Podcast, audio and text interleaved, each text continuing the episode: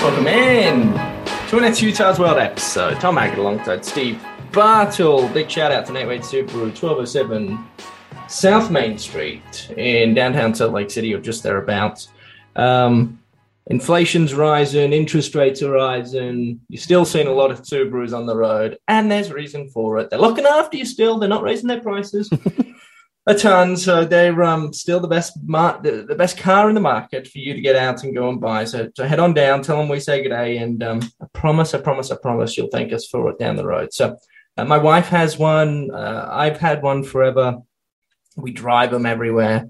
Uh, good gas mileage, really cool cars, and uh, perfect for the state of Utah. There's no real other way to put it. All right, Steve, here we go. By the way, check Steve out on Twitter. We're at SBattle. 247. It's NFL draft week. It's actually NFL draft day. We're just hours away from the start of the draft. So we won't be able to kind of share where Devin Lloyd's going by uh, by the time this episode's done because we don't know, but he will be a first round pick.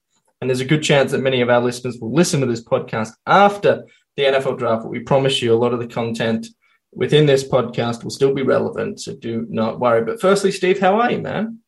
Doing good, Tom. How are you doing, man? I'm good, thanks. I'm um, yeah, I'm not too bad. I'm waiting for the sun to come out. You know, all the tulips have blossomed in the front yard, but it's still, you know, like 70 odd degrees and overcast. I'm like, where's the sun? Can you peek a little bit, bro? Come on. Yeah, nah, for real. Give us the sun.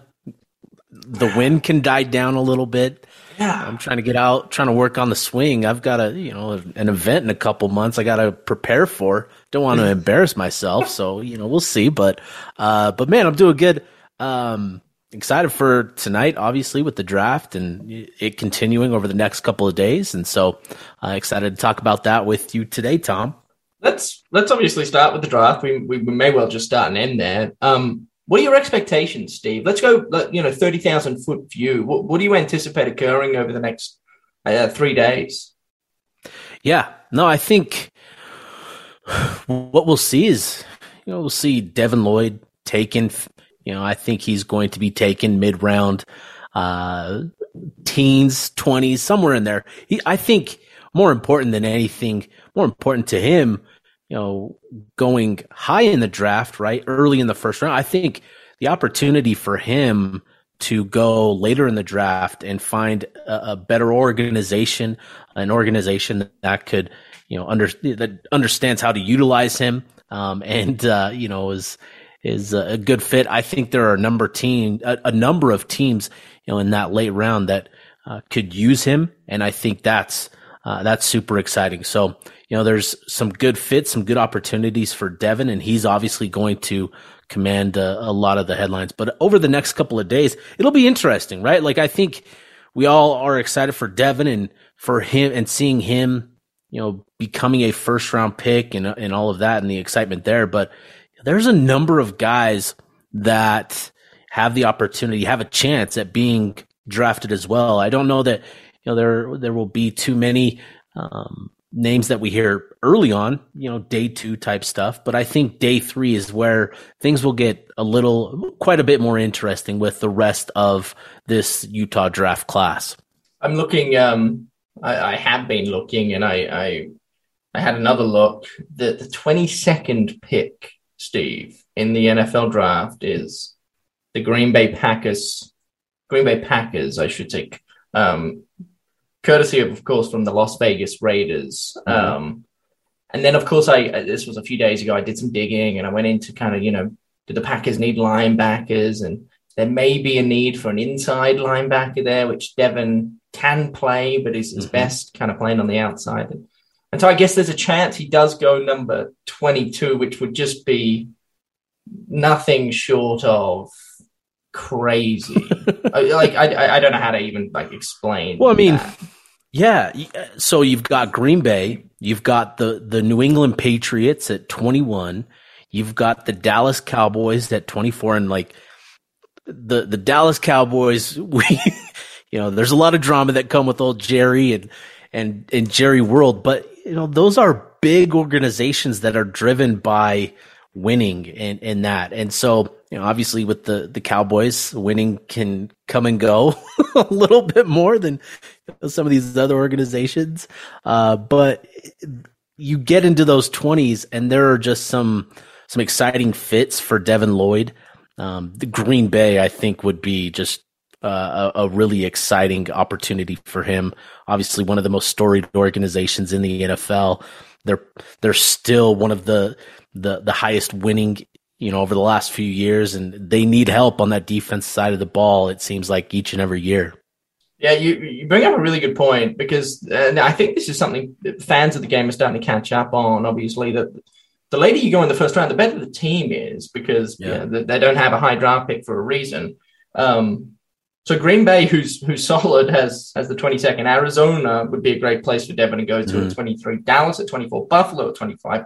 Tennessee at 26. Tampa at 27. The return of Brady and then Green Bay get another pick at 28, and then and Kansas City at, at 29. I mean, any any yeah. of those teams, you know, you're yeah. looking at them going, there's a real chance they can make deep, deep playoff runs in 2022 slash 23 season. So that's um that's exciting. And he may go high. I mean, who knows? He may go in the teens and um and go to a storied organization yeah. as well. But I, I look, I just think it's remarkable. Steve, go ahead.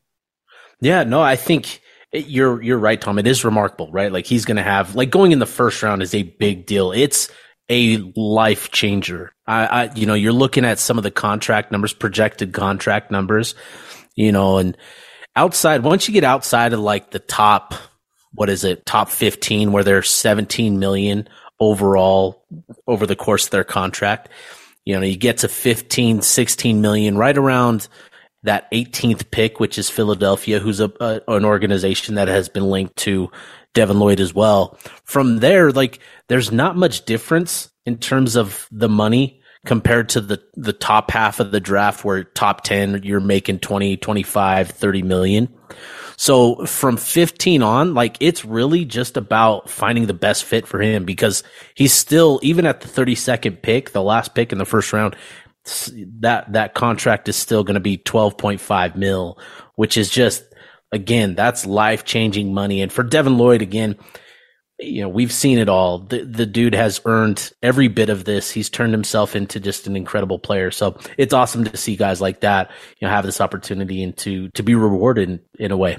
I'm just hoping he doesn't go 32. Steve, yeah. The, the, Detroit Lions have uh, the 32nd pick, and I'm Come on, don't do Devin like that, Detroit. Don't do it. Fair, um, very fair. But it would be cool, I guess, either way to see him go in the first round, which he will. I have no doubt. Um, so yeah. from there, it's kind of it, it's kind of a bit of a mess, isn't it, as it relates to yeah. Utah football? You've got Big Bam Olaseni, Nick Ford are the two kind of big offensive linemen that are looking to go. Uh, Nephi Sewell, Devin's uh, companion there at the linebacker a year ago, he's probably going to get picked up, I assume, pretty late in the draft. Britton Covey's another guy yeah. that is optimistic. I, look, I, I actually, I, I do think Britton Covey is going to get drafted. I really, truly feel it in in in my heart that Britton Covey. I just think he's too good yeah. of a return specialist, and he adds to a wide receiver depth that is invaluable at the NFL position. And he's and he's he's really, really, really smart from yep. a football standpoint. His football IQ is is incredible. Um, and I think I think a team's going to draft him because I just don't think you can let a player of his caliber go into the undrafted space. So, um, and then who am I? Mika Tafua. What do you mm-hmm. reckon about that, that, That's an interesting conversation. He didn't get invited to the combine, which I was just shocked yeah. about. Um, which would also state that you know there's a chance maybe he doesn't get drafted, but. But I think he's he's too good. His resume is is is is amazing. He was terrific at Utah, Steve.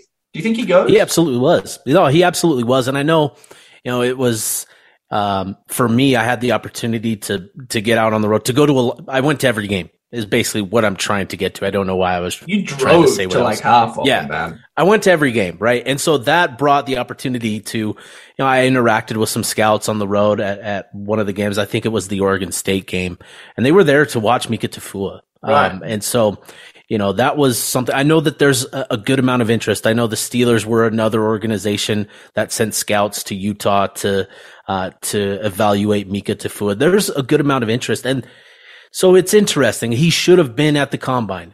I think he was dealing with an injury at the time. I don't know if that factored into the decision to, um, to invite him or whether Mika de- declined an invitation. I don't know for sure just yet, but I, he was recovering from surgery, you know, that a nagging injury that he suffered, I think in the Colorado game, which really says a lot about him and, you know, the willingness to, you know, continue to play through that. Um, and so, you know, he's got, he's got, you look at his resume, you look at his production, Tom, like you mentioned, um, he was, I think, top two in the country, the entire country, um, in pressures generated. He had something, an absurd number like 73 pressures, uh, which is just absurd. I think Kayvon Thibodeaux had like 56, something like that. It wasn't a, a big number. Aidan Hutchinson, I think, was another guy that had like 70 something, and Mika Tafua was ahead of him. And so, you know, like there's, there's uh, potential there for, for Mika and there's interest there. Um, what that looks like, you know, I, we'll see. But I do know that there's genuine interest in him as a prospect at the next level. When you said that you when you were talking about him and and as as, as whether or not he kind of declined in NFL, I would be stunned. Steve, you seem to know more than I bet, but come on, you can't like even if you're recovering from an injury. To me, the NFL Combine is not just a, a, a place in an environment where you can showcase your, your skill set. Sure yeah, physically, sure. but it gives you a chance to speak to people. You know, every single night when I was there, and I was a punter for crying out loud. It's different for uh, for other skilled position players, but every single night, you know, we got a chance. And I know, you know, defensive ends and quarterbacks and offensive linemen and the rest of the gang, everybody gets chances to to go from table to table to bounce around and, and speak to their um, right. respective kind of positional coaches, and so um, no, anyway, you're you're you're right. Mind. Yeah, you're you're absolutely right there, Tom. No, I agree. I'm with you there. So I hope he didn't. I really hope he didn't reject an offer because I would tell him to fire his agent as soon as possible because yeah. that would be a horrible decision made. Who am I missing? TJ Pledger is a sneaky mm-hmm. chance, I think, to get drafted. I'd love to hear your thoughts on him. And then Theo Howard's another guy that's really interesting. He didn't have a great year at Utah. He had a good year, but he has produced at UCLA and at Oklahoma some of the biggest names in college football. And he's been doing it for some time. So I guess you, you can't rule him out either, can you? No, no. He's, you know, he's got production. He's got, you know, a game uh, that you know he's got a lot a lot of experience a lot of know-how and that's always valuable at the next level um, you know i'm with you tom i think tj pledger is a guy that you know could sneak into one of those later rounds i think he's definitely a guy that uh, has proven his capabilities at the running back position um, you know saw something uh, him talking about his decision to come to utah and what went into that and his and utah's offense and running downhill um, was something that attracted him to the program and he showcased that he can, you know, he can run downhill. He can be a, a, traditional back of sorts. He's always been viewed as this scat back, this pass catching guy, but he can, he can carry the load at times. And I think his season here, um, proved that. And so I, I, I'm with you there, Tom. I think TJ is a guy that certainly, um, could sneak into the late rounds. And I think he tested really well at Utah's Pro Day, which is going to help him uh, as well. Uh, you know, the other guy, Nephi Sewell, I think is. It, I go back and forth on like who I think is going to be, you know, the next the guy after Devin Lloyd, right? And I think Nephi Sewell is right in that mix. I know he had a ton of interest throughout the season, just like Mika Tafua. Um, you know, when scouts came to the program, they were it, they weren't here, you know, they were, they were here to, to talk to Nephi and, and, get an idea of what he was. And I know like the Chargers had a good amount of interest in him, uh, which is exciting for me being a Chargers fan and would love to see that. So, you know, it's, it's going to be interesting. Like who is the next guy after, after Devin Lloyd? Um, just because it could be a number of different players. It could be, could be TJ, could be Bam. You know, somebody would love to take a flyer on his, measurables and potential at 6'8, 340. Um, and so, you know, like there's a number of ways this could go, you know, late in the round, which is, it's, it's, it's nerve wracking, but it's exciting at the same time. Like you just want to see all of these guys have that opportunity to hear their name called. Here's what I'm pretty certain about. Um, as I look ahead to the draft, I, I'm pretty sure. Look, Utah may not break their NFL draft record, which was like seven or eight players, if I'm not mistaken, a couple yeah. of years back. I don't think they're going to break that, but I do think they're going to have anywhere from four to, to six, maybe players drafted, and and then there's going to be a ton of guys, or a handful, I should say, they're going to get picked up on undrafted free agent contracts and fight for their life to um, to make the team. I, I, do think it's going to be a good draft for Utah. I'm almost certain in, in and, and I'm really comfortable in saying that by the time these these three days are all but said and done, it's it's going to be a really good draft for the Utah football program, and it's just going to add uh, more ammo to, to them that they can use on the recruiting trail. I mean, they'll have mm-hmm. a you know first round pick for crying out loud, which uh, doesn't happen often. Last would have been Garett Bolles back uh, a couple of years ago, but still, you know, that's rarefied air. And then if you can if you can add like you know four or five guys following Devin, then yeah, my word, I mean that that's a ter- yeah. terrific draft class, and yeah. um, and they deserve it. And to think that only two of them got invited to the combine, it's just like it's what, just what crazy. going on? You know, yeah, can't quite figure it out. I think Arizona State had like, like, like they had like four or five. They had some like crazy number six, I think. Even they had a number know. of guys I mean, there. Like, how good a salesman is Herm Edwards for crying out loud? Jeez Louise. Sweet beard of Zeus. So anyway, yeah. look, do, do, you agree? Do you do you feel pretty comfortable and confident in saying that this is going to be a, a promising draft class for Utah? I, you know, I think that there will be a couple guys selected after Devin Lloyd. I, I don't know that we'll see five. I don't know that we'll see six, but I think Utah can get two, three other guys. You know, I think that that's absolutely, um, very, very possible and likely even. So I, I'm, I'm right there with you, Tom. I do think that we'll get, uh, get to see multiple guys drafted over the next couple of days. And you know, you're bringing up like just what the impact could be for Utah um, with success you know, in the draft. And I've had this running piece at Ute Zone that kind of highlights just the upward trend and trajectory of the program in three key phases. And that's obviously wins, you know, how productive you are winning, you know, at winning football, recruiting, you know, the, not only just the team ranking, but the average rating of recruits. And that's gone up. And then draft picks over the last few years, you know, Utah's had a number of guys, the highest number of guys in a three year period or like four or five year period than they've ever had. And so, you know, you add a first round pick to that mix, that's only going to help you moving forward. And that's going to continue to feed into recruiting, which is then going to feed into, you know, on field results and winning, which is only going to help, you know, the NFL draft success as well. So, you know, those three pillars are impacted and uh, by by the other two, and you have success on draft night. That's just going to help you moving forward. So, uh, should be super exciting for sure. So I haven't heard you mention Nick Ford yet, Steve. You, yeah. Do you, do you, feel good about Nick? I mean, because here's the deal. Last year, he he came out publicly and was like, "I got a third round grade, but I'm going to come back and win a championship," and he did that. So kudos. Mm-hmm. But when he came out and said, "I got a third round grade," I was like, "Wow." you know, I think Nick Ford's a really good player, but I didn't quite think he was maybe third round good. And so that did surprise me. And yeah, it's the reason I'm not a scout. But um, do you think he can go? Do you think he could be the yeah. second guy taken after Devin Lloyd? Is that is that a real possibility? Yeah, people can't see the podcast, but as soon as you mentioned his name, I like threw my hands up, like, oh, I can't believe we forgot Nick because, yeah, I do think that he's a guy that absolutely factors into, you know, guys that could um, could hear their names called late in the draft. Like he's a guy where, um, you know, having that ex- experience across the line of scrimmage, he's played all five positions. That's a unique thing on the resume, but he's got, he's got this athleticism. He's got the build. He's got the tenacity, the, the, the playing style that I think really speaks well to scouts and how they evaluate.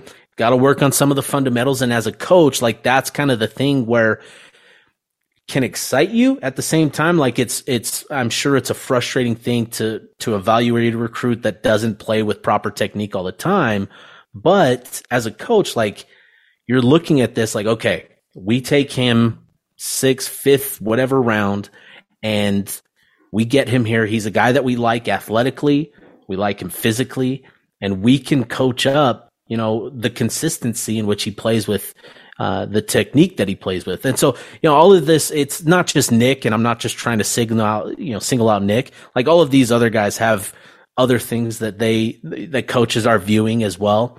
Um, and so you know, yeah, like I do think Nick is right. He's a guy that for whatever reason, once the season ended, like the the buzz around him and and the draft just stopped, and I don't understand it because he was a guy. He's like I said, he's got the athleticism. He's quick. He's strong.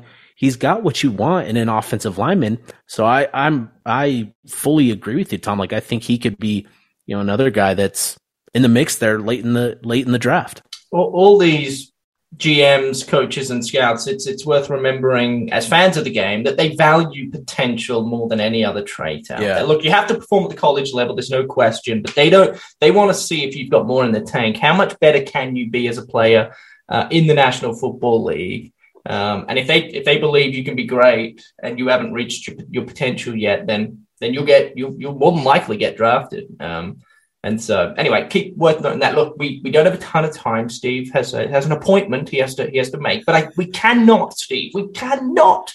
It would be cynical if we got out of this podcast without talking about the chaos that has ensued over the last week. And from all reports, Ute Zone has just lost its mind. The people on there, Steve, you've been bloody playing, you know, the role of psychologist from all reports that I'm hearing. So, so let me just paint the picture for those that have been living under a rock. Okay, this bloody blog from Alabama came out and started talking about Dalton Kincaid potentially entering the, tra- pardon me, the transfer portal. Uh, and, and, Alabama is a team that are looking to bring Dalton Kincaid in, to which Utah fans emphatically began to deny. Nothing came out from Utah, nothing for like three days, I think. It was like, what are we doing? Yeah. Can you just make a statement, Dalton? And uh, finally, finally, Utah football published a video that was very Rob Gronkowski, Tom Brady esque. Um, basically stating that Dalton is not entering his name in the transfer portal and that he, he, he will be returning to Utah, which is great news. But my question to you, Steve, is so do you have any more insights into how that all unfolded, or like what I mean, like is that the future of NIL? Is this how teams are going to like recruit these these these potential kids now, even though they're they're not in the transfer portal? It just it's crazy. Yeah, no, sorry, Tom. My uh, my AirPods disconnected, so I I uh, I I missed the last little bit. But uh, picking up, I assume where you left off with Dalton Kincaid. Uh-huh. Um, an incredible response, right?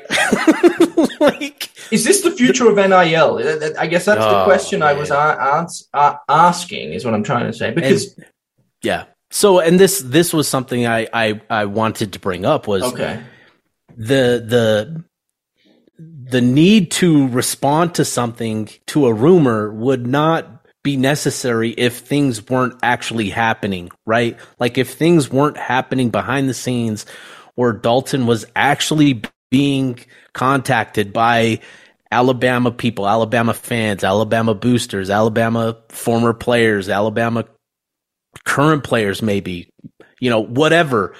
Um, the the need to respond and send something, a video like that out onto Twitter, right? Like there would be no need for that if it wasn't actually going on behind the scenes. And I think it's mm.